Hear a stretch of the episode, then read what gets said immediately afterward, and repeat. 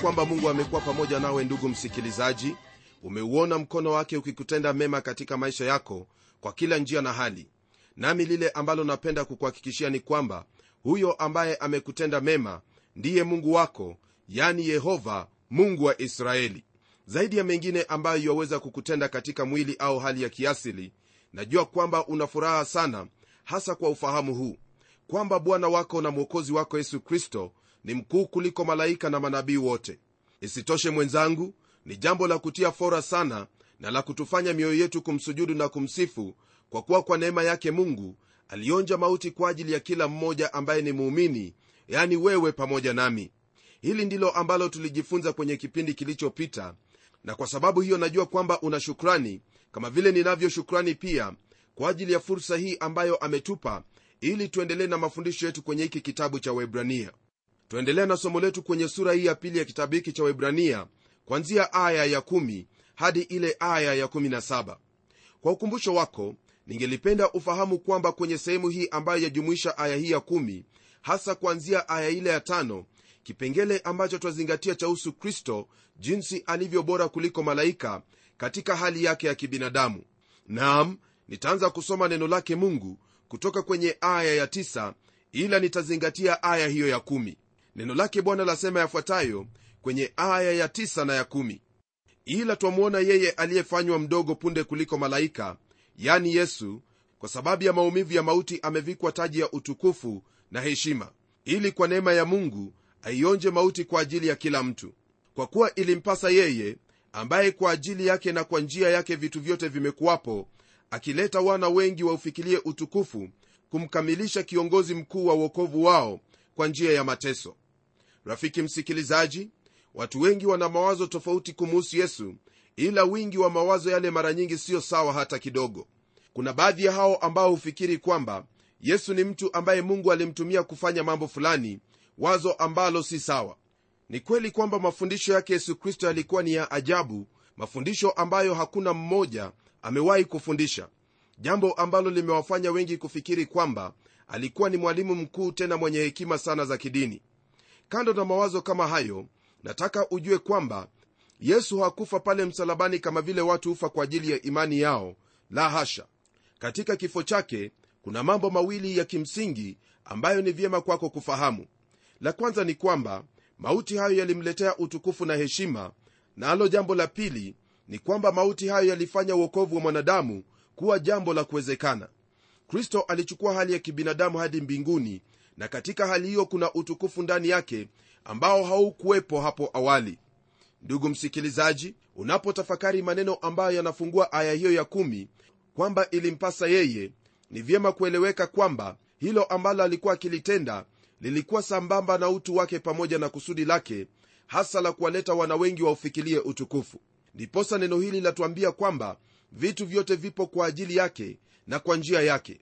Rafiki msikilizaji hili ndilo ambalo walipata kwenye kile kitabu cha injili ya yohana sura ya kwanza aya ile ya kwanza hadi 14 kwa mujibu wa zaburi ya pili ni mpango wake mungu kutawaza mfalme juu ya mlima wake mtakatifu sayuni. Ila kwa sasa mungu yuaendelea na ratiba yake ya kuwaita na kuwaleta wana wengi katika utukufu. Nam hili ndilo ambalo twaliona katika kila sehemu ambapo injili inahubiriwa. Kwa ajili ya kusudi hili ilibidi yule ambaye ni kiongozi wa uokovu wao kukamilishwa kwa njia ya mateso. Neno hilo kiongozi hasa lina maana ya mwanzilishi au nahodha. Pia lina maana ya mfalme na kadhalika. Waweza kusoma mambo ambayo yanahusika na neno hilo katika kitabu cha webrania sura ya 12 aya ile ya 12 na pia kwenye kile kitabu cha matendo ya mitume sura ya tatu kwanzia aya ya 15 kwa kuyatumia majina kama haya ni vyema kwetu kuelewa kwamba yeyote ambaye yuaitwa nahodha huyo basi ndiye mwanzilishi wa jambo hilo na kwa sababu hiyo ni jukumu lake kuhakikisha kwamba hilo aliloanzisha litaendelea hadi likamilishwe. Kwa lugha nyingine ndugu yangu bwana wetu yesu kristo ni mwanzo tena mwisho wa kila kitu. Yeye ndiye alfa na omega alianzisha uokovu na ndiye atakayekamilisha. Huenda wajiuliza haya aliyafanya vipi? Basi tulia nami nitakueleza kwa lugha iliyo rahisi. Nam jambo hili kristo alilitenda kwa njia hii. Alitwaa mwili wa mwanadamu akafa pale msalabani na kwa neema yake mungu kuionja mauti kwa ajili ya kila mtu hasa kwa wale ambao ni waumini na wale ambao wataamini. Alikuja kumkomboa mwanadamu toka katika utumwa wa ibilisi na dhambi na kumwokoa kutokana na hayo ambayo ni maafa ya dhambi. Ndugu msikilizaji bwana wetu yesu kristo alimdhihirisha mungu hapa ulimwenguni na sasa anamwakilisha mwanadamu mbinguni jambo hili kuhusu uwakilishaji wake kwa niaba ya mwanadamu ni somo tutakalolizingatia sana kuhusu ukuhani wake. Kwa habari za kukamilishwa kwake neno hilo halina maana ya kuwa na kasoro bali lina maana ya kutimiza kusudi yani kutamatisha hilo alilokuja kwalo. Alikamilishwa kwa mateso ijapokuwa alikuwa mwana wa mungu. Licha ya kuwa mkamilifu kama mwana wa mungu ukamilifu wake haungeliweza kutuokoa. Kumbuka kwamba yeye ni mungu lakini pia hangelituokoa kwa jinsi hiyo. Hakuna chochote kile ambacho kingelituokoa sio kuzaliwa kwake na huyo bikira wala siyo miujiza wala siyo mafundisho yake ambayo kwa hakika ni mazuri tena ya ajabu na pia siyo hata kwa mfano bora ambao ametupa ili tuishi kwayo. Ndugu yangu wokovu wetu wapatikana kwa njia moja tu nayo ni njia ya msalaba yani hayo mauti yake pale kalvari. Utimilifu wake ulifikia hapo alipokufa kwenye msalaba. Kwa hivyo iwapo ulikuwa na wazo kwamba mungu ameuachilia ulimwengu pole sana. Kwani kwa kitendo alichotutendea hasa kwa kumtuma mwanawake aje ili atuokoe hiyo yatosha mimi pamoja na hao watakaoamini kuendelea kumwamini sasa kupita pia. Rafiki yangu tunapogeukia aya ya11 neno lake bwana laendelea kwa kutwambia hivi. Maana yeye atakasaye na hao wanaotakaswa wote pia watoka kwa mmoja kwa ajili hii haoni haya kuwaita ndugu zake.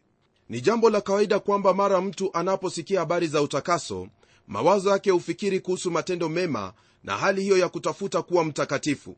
Hiyo ni sawa. Lakini kwenye maandiko haya neno hilo halina maana hiyo. Kwa kuwa neno hilo linapotumiwa kwa jinsi ambavyo limetumiwa hapa hasa kwa kumhusisha roho mtakatifu hii yanena kuhusu kazi hiyo ambayo mungu anatenda ndani yako kama muumini. Na jambo lingine ni kwamba utakaso huu unaonenwa hapa kwa kumuhusisha yesu kama vile imetumiwa hapa haina maana ya hali hiyo ya kufanya hayo ambayo huleta utakaso. Hii siyo hali ambayo mtu anafikiria bali ni sehemu yako kama muumini ambayo umepewa na mungu kwa sababu ya imani yako katika kristo. Hata hivyo nitakuhimiza uendelee kutenda hayo ambayo hasa yanathibitisha hali hiyo maishani mwako yaani utakaso au kuwa mtakatifu. Kwani itawezekanaje kwamba mtu aseme kuwa ametakaswa lakini huko anaishi maisha ya uovu? La hasha haiwezekani hata kidogo. Ndugu msikilizaji kwenye maandiko hayo neno hilo laendelea kwa kutwambia kwamba kwa ajili hii yani kwa ajili ya utakaso yeye kristo haoni haya kutuita sisi ndugu zake. Lo haya kweli ni mazuri. Yani ndugu yangu katika jamii hiyo ya mungu bwana wetu yesu kristo haoni haya kutuita sisi kuwa ni ndugu zake hii ni kwa kuwa yeye ndiye mzaliwa wa kwanza miongoni mwa ndugu wengi. Ni tumaini langu kwamba wewe msikilizaji ni mmoja kati ya hao ndugu zake kristo.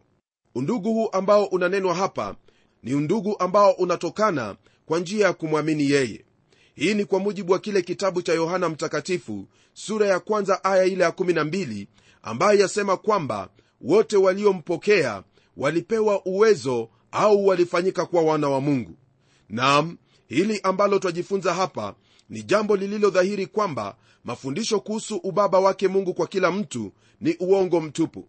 Hiyo ni pamoja na mawazo yale kwamba binadamu wote ni ndugu. Iwapo kuna undugu wowote miongoni mwa binadamu hiyo ni kwa kuwa sote ni wenye dhambi. Lakini mara mtu anapomwamini yesu kristo mara moja anakuwa wa jamii yake mungu na mungu anakuwa ni baba yake. Isitoshe msikilizaji yawezekanaje kumwita yule asiye baba kuwa ni baba yako hamna njia hata kidogo. Fahamu kwamba uhusiano wa pekee uliopo kati ya mungu na mwanadamu ni ule uhusiano kati ya muumba na kiumbe. Uhusiano huo utaendelea hadi wakati ambapo wewe mwanadamu utatambua kwamba mungu amekupa fursa ya kufanyika mwana wake kwa njia ya imani katika kristo yesu. Uamuzi ni wako.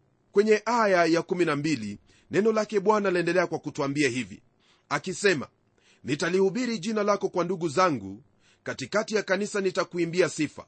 Hili andiko rafiki msikilizaji ni kati ya hayo maandiko yameshuhudiwa toka kwenye zaburi ya 22 katika agano la kale. Zaburi hiyo yajulikana kama zaburi ya msalaba.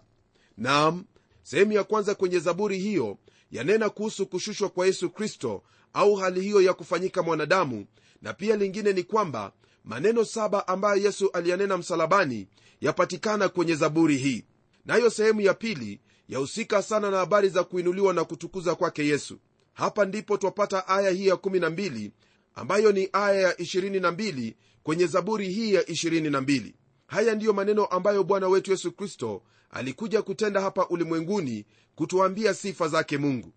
Nami naamini kwamba ndugu msikilizaji hakuna mmoja katika ulimwengu wote katika historia ambaye amemdhihirisha mungu au kutwambia habari zake mungu kama vile ambavyo bwana wetu yesu kristo ametudhihirishia na kutwambia ndiposa kwenye sura ya kwanza katika kitabu hiki cha webrania neno lake mungu lilituambia hivi kwenye aya ya kwanza hadi ile aya ya tatu. Mungu ambaye alisema zamani na baba zetu katika manabii kwa sehemu nyingi na kwa njia nyingi mwisho wa siku hizi amesema na sisi katika mwana aliyemweka kuwa mrithi wa yote tena kwa yeye aliufanya ulimwengu yeye kwa kuwa ni mng'ao wa utukufu wake na chapa ya nafsi yake akivichukua vyote kwa amri ya uweza wake akiisha kufanya utakaso wa dhambi aliketi mkono wa kuume wa ukuu huko juu. Ndugu msikilizaji siamini kwamba kuna mmoja ambaye kwa hakika angelimdhihirisha mungu na kunena sifa zake kama vile kristo alivyonena sifa zake na kumdhihirisha kwetu kwa hivyo habari hizi ambazo twazisoma hapa kwenye sura ya kwanza ni habari ambazo zatuonyesha waziwazi kwamba twafaa kumwamini yesu kristo maana yeye ndiye mng'ao wa utukufu wake na chapa ya nafsi yake. Ndugu msikilizaji mwamini yesu kristo kwa kuwa ni yeye tu ndiye ambaye amemdhihirisha mungu kwetu jinsi ambavyo yahitajika. Kwa habari ya neno hilo ambalo latajiwa hapa kuwa ni kanisa napenda ufahamu kwamba hilo neno hasa lina maana ya kongamano la watu au kusanyiko la watu. Nam na kwenye aya ya13 neno lake mungu liendelea kwa kutwambia hivi. Na tena nitakuwa nimemtumaini yeye na tena tazama mimi nipo hapa na watoto niliyopewa na mungu. Ndugu msikilizaji tunaposoma maandiko haya jambo ambalo twafaa kufahamu ni kwamba roho mtakatifu ana njia yake ya kutafsiri maandiko. Hili nalisema kwa kuwa aya hii ya 13 yatoka kwenye kile kitabu cha isaya sura ya nane, aya ya 17 na 18 nashangaa kwamba kuna wengi ambao leo hii katika tafsiri zao ya sehemu hii hujaribu kuondoa chochote ambacho chamuhusu bwana yesu. Ni kweli kwamba mara moja tu unaposoma maandiko haya ni rahisi kufikiri kuwa mwandishi ananena habari za watoto wake isaya. Lakini katika aya hii ya13 kwenye hiki kitabu cha webrania ni wazi kwamba hayo yanayonenwa katika kitabu cha isaya yanamuhusu yesu kristo naam hii ndiyo jinsi ambayo imempendeza roho wake mungu kutupa tafsiri kwa njia hiyo. Na iwapo mtu awaye yote atajaribu kuleta tafsiri aina nyingine basi huyo ni kinyume na roho ya unabii kumuhusu yesu na zaidi ya yote anakiuka tafsiri yake roho mtakatifu jambo ambalo ni la kuhuzunisha mno. Kwa ufahamu wako napenda kukukumbusha kwamba kwenye kile kitabu cha yohana sura ya 20 aya ya 17 baada ya bwana wetu yesu kristo kufufuka alimwambia mariamu maneno yafuatayo usinishike kwa maana sijapaa kwenda kwa baba lakini enenda kwa ndugu zangu ukawaambie napaa kwenda kwa baba yangu naye ni baba yenu kwa mungu wangu naye ni mungu wenu. Rafiki msikilizaji hili ni thibitisho la hayo ambayo roho mtakatifu alinena kwa kinywa cha nabii isaya.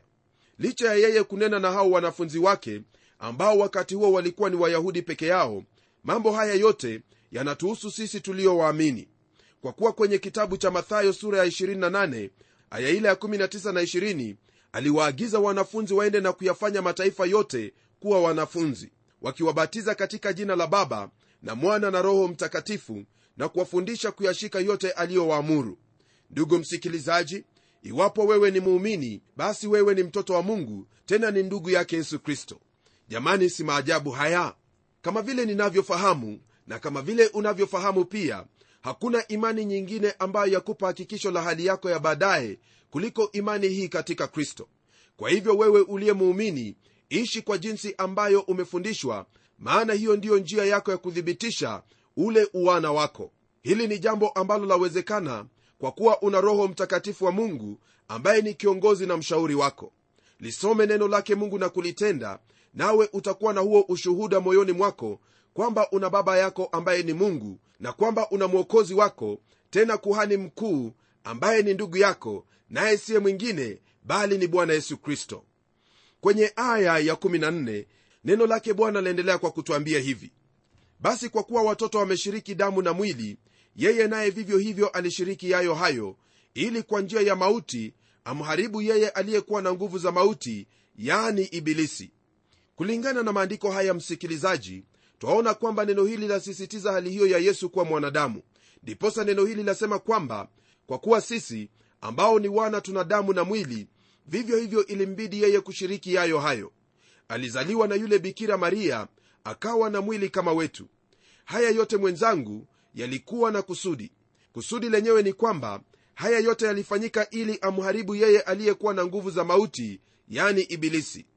Kwa hili napenda ufahamu kwamba maisha yake licha ya kuwa yalikuwa ni matakatifu hayangeliweza kutuokoa wala siyo kuzaliwa kwake na yule bikira. Lile la kukuokoa wewe pamoja nami ni hayo mauti yake ya msalabani. Nam ndiposa kwenye aya ya15 neno lake mungu liendelea kwa kutwambia kwamba neno lake mungu liendelea kwa kutwambia kwamba awaache huru wale ambao kwamba maisha yao yote kwa hofu ya mauti walikuwa katika hali ya utumwa. Rafiki msikilizaji hapa kwenye maandiko haya twapata jambo ambalo ni lenye umuhimu sana kwetu wanadamu.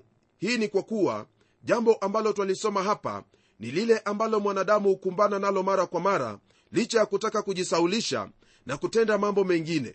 Nalo jambo hili ni hofu ya mauti. Hofu hii ya mauti yatokana na ufahamu kwamba sote tumetenda dhambi na kupungukiwa na utukufu wa mungu. Na kwa ajili ya hiyo tumehukumiwa kufa. Hii ni kwa kuwa sheria yake mungu ni kwamba kila nafsi itendayo dhambi ni lazima itakufa nao mshahara wa dhambi ni mauti. Huyo ambaye alikuwa chanzo cha dhambi katika maisha ya mwanadamu yaani shetani ana haki ya kudai kwamba ni lazima kila atendaye dhambi afe na hiyo itakuwa ni haki kabisa. Na kama vile nilisema hapo awali kwamba kwa kuwa watu wote ni wenye dhambi na kwa njia hiyo wakawa na hofu ya mauti jambo ambalo liliwafanya kuwa watumwa wake shetani. Elewa kwamba mwenzangu neno hili latuambia kwamba yesu alikuja ili atukomboe tokana na hofu hiyo ili tusiendelee kumtumikia shetani. Iwapo wataka ukombozi na kuachwa huru mbali na hofu ya mauti basi njia ni moja tu njia ni yesu kristo kwa kuwa yeye ndiye njia kweli na uzima. Kwenye aya ya16 neno lake mungu liendelea kwa kutwambia hivi. Maana ni hakika hatwai asili ya malaika ila atoa asili ya mzao wa ibrahimu kama vile tulivyoona na kujifunza kwenye vile vitabu vya agano la kale hasa kile kitabu cha danieli bwana wetu yesu kristo alionekana mara nyingi katika mfano wa malaika na jina ambalo alilitumia lilikuwa ni malaika wa bwana. Hili ndilo ambalo wayahudi walilifahamu vyema. Lakini kwa habari za uokovu akishuka toka mbinguni aliwapita malaika na akaja katika hali hiyo ya kibinadamu katika uzao huo wa ibrahimu. Kusudi na mipango hii yote ilianza kwenye lile shamba la edeni mungu alipoahidi kuhusu kuzaliwa kwa mmoja kutoka kwenye mbegu ya mwanamke atakayeponda kichwa cha nyoka ambaye ni ibilisi. Nitakuuliza usome kile kitabu cha mwanzo sura ya tatu nawe utamakinika kuhusu jambo hili. Kisha baadaye mungu aliendelea kuelezea jinsi ambavyo huyo mwokozi atakavyokuja hapa ulimwenguni. Alisema kwamba atazaliwa katika uzao wa ibrahimu katika kabila la yuda katika jamii ya daudi kwenye taifa hilo la israeli. Na pia pamoja na hayo alisema kwamba atazaliwa bethlehemu na huyo bikira. Ndugu msikilizaji haya yote mungu aliyaweka wazi ili kila mtu na sio wale mamajuzi tu wamfahamu na kumjua kwamba yeye ndiye mwokozi wa ulimwengu yeye ndiye ambaye amedhihirishwa ili awaokoe wanadamu. Kwa hakika msikilizaji hakuna mtu awaye yote ambaye maisha yake yalipata kuandikwa kikamilifu toka mwanzo hadi mwisho kama maisha yake yesu kristo. Jambo ambalo lanifanya kuamini zaidi kwamba yeye ndiye mwokozi wa ulimwengu. Kwenye aya ya17 neno la mungu liendelea kwa kutwambia hivi. Hivyo ilimpasa kufananishwa na ndugu zake katika mambo yote apate kuwa kuhani mkuu mwenye rehema mwaminifu katika mambo ya mungu ili afanye suluhu kwa dhambi za watu wake hili ambalo twalisoma kwenye aya hii rafiki yangu ndilo ambalo twalipata katika kitabu cha wafilipi sura ya pili aya ile ya saba. Nayo na yasema kwamba alijifanya kuwa hana utukufu akatoa namna ya mtumwa akawa ana mfano wa mwanadamu. Kwa neno hili la mungu kusema kwamba alikuwa na mfano wa mwanadamu hii haina maana ya kuwa na mwili tu bali hali ambayo mwanadamu anayo maafa pamoja na taabu hizo ambazo zatokana na laana ya dhambi yote haya yanadhihirika katika umaskini wake mateso na majaribu pamoja na kifo chake msalabani ambacho kilifanyika hasa kwa kunyimwa na kunyang'anywa haki zake. Haikuwa jambo ngumu kwake mungu kumruhusu yesu azaliwe katika jumba la mtawala wa wakati ule lakini alizaliwa katika hali ya umaskini kwenye hori ya kulia ng'ombe nyuma ya nyumba ya wageni. Hakuna sehemu nyingine mwenzangu ambayo waweza kuona hali mbaya ya maafa ya dhambi kama vile ilivyo katika umaskini hali hii pia yaonekana vyema katika majaribu na mateso pamoja na kifo hicho ambacho hakuwa na hatia. Kwa kuwa alikuwa na hali moja nasi iwaweza kuturehemu katika kila hali ambayo twapitia. Nam kwa sababu hiyo ndugu msikilizaji katika majaribu na matatizo ya kila namna ni vyema ufahamu kwamba kristo ambaye ni kuhani wako anayajua yote kiundani kwa kuwa aliyapitia yayo hayo. Usikate tamaa katika hali yako maana mungu yuwakufahamu vema kwa msingi wa yale ambayo kristo alikutendea maana yeye alikuwa mwanadamu na kuhisi yote ambayo wayahisi. Nam hii ni kwa kuwa alifananishwa nawe katika kila njia jambo ambalo latufahamisha kwamba anatujua vema. Usisahau kwamba kristo alizaliwa wakati ambapo tawala ya kirumi ilikuwa ikitawala ulimwengu wote na pia alikufa tawala hiyo ikiwa mamlakani. Hakuzaliwa katika jumba la kifalme bali katika kila njia alifananishwa na ndugu zake yani wewe pamoja nami. Haya yote yalitendeka kwa kusudi hilo la yeye kuwa kuhani mkuu mwenye rehema ili afanye suluhu ya dhambi za watu wake ambao ni wewe pamoja nami. Ukweli wa mambo ndugu msikilizaji ni kwamba twahitaji rehema zake mno maishani mwetu. Na hiyo rehema ipo kwa wingi sana kwenye kiti cha mungu cha enzi. Lililopo ni wewe pamoja nami kutumia rehema hizo kwa kumuuliza atusaidie kuenenda jinsi inavyotuhitaji ndugu yangu huyo ndiye kuhani wako. Sina uhakika wala sijamsikia mwingine aliye kama yesu maana yesu ni wa kipekee na huyo ndiye ambaye wafaa kumfuata. Linginelo lolote litakuwa ni hasara maishani mwako kwa kuwa yeye aliye na mwana ana uzima naye asiye na mwana huyo amehukumiwa. Baraka zitokazo kwa mungu ni zako ndugu mpenzi kwa njia hiyo ya yesu kristo. Zipokee maana mungu amekusudia kukubariki. Hebu tuombe pamoja baba mungu katika jina la mwanao yesu kristo na kushukuru kwa ajili ya mambo makuu ambayo twaendelea kuyafahamu ambayo pia yanatushangaza kabisa jinsi ulivyo mungu unayetujali na pia kwa njia ya yesu kristo ulishiriki yote ambayo sisi wanadamu twashiriki siku hii ya leo. Jambo hili bwana wetu latupa huo ujasiri wa kuendelea kukuamini maana hakuna lolote ambalo latupata usilolijua. Naungana pamoja na ndugu yangu msikilizaji huku nikimwombea kwamba utamsaidia katika maisha yake utamwezesha kufahamu mambo haya na kuyatia moyoni mwake na kukuwa katika ujasiri kwamba bwana wewe unamfahamu katika mateso na katika mambo yote magumu wewe unamfahamu na pia wewe waweza kumsaidia maana wewe ni kuhani mkuu ambaye ulipitia haya yote ambayo twayapitia. Na zaidi ya yote waweza kuturehemu na kutuinua na kutuweka juu ya mwamba ulio imara ili tusitingisike asante bwana maana najua kwamba u pamoja na ndugu yangu na utazidi kumsaidia na kumwinua maana hayo ndiyo mapenzi yako. Haya anayoomba kwa imani katika jina la yesu kristo ambaye ni mkombozi wetu. Amen. Rafiki msikilizaji mungu awe pamoja nawe.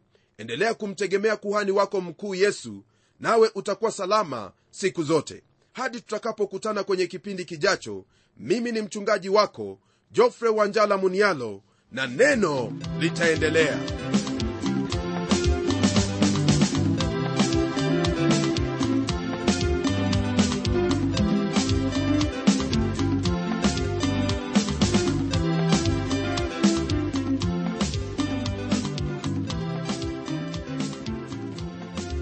Asante sana msikilizaji wangu kwa kuwa pamoja nasi, na iwapo una swali au pendekezo, tafadhali tuandikie barua ukitumia anwani ifuatayo: andika kwa mtayarishi kipindi cha Neno, Transworld Radio, sanduku la posta ni 21514 Nairobi, Kenya. Pia waweza kutumia anwani yangu ya email ambayo ni pomodo at twr co ke nimengojea barua yako kwa hamu msikilizaji wangu. Na hadi wakati mwingine ndimi mtayarishi wa kipindi hiki pamela umodo ambaye ninakuaga nikikutakia baraka za mwenyezi mungu. Neno litaendelea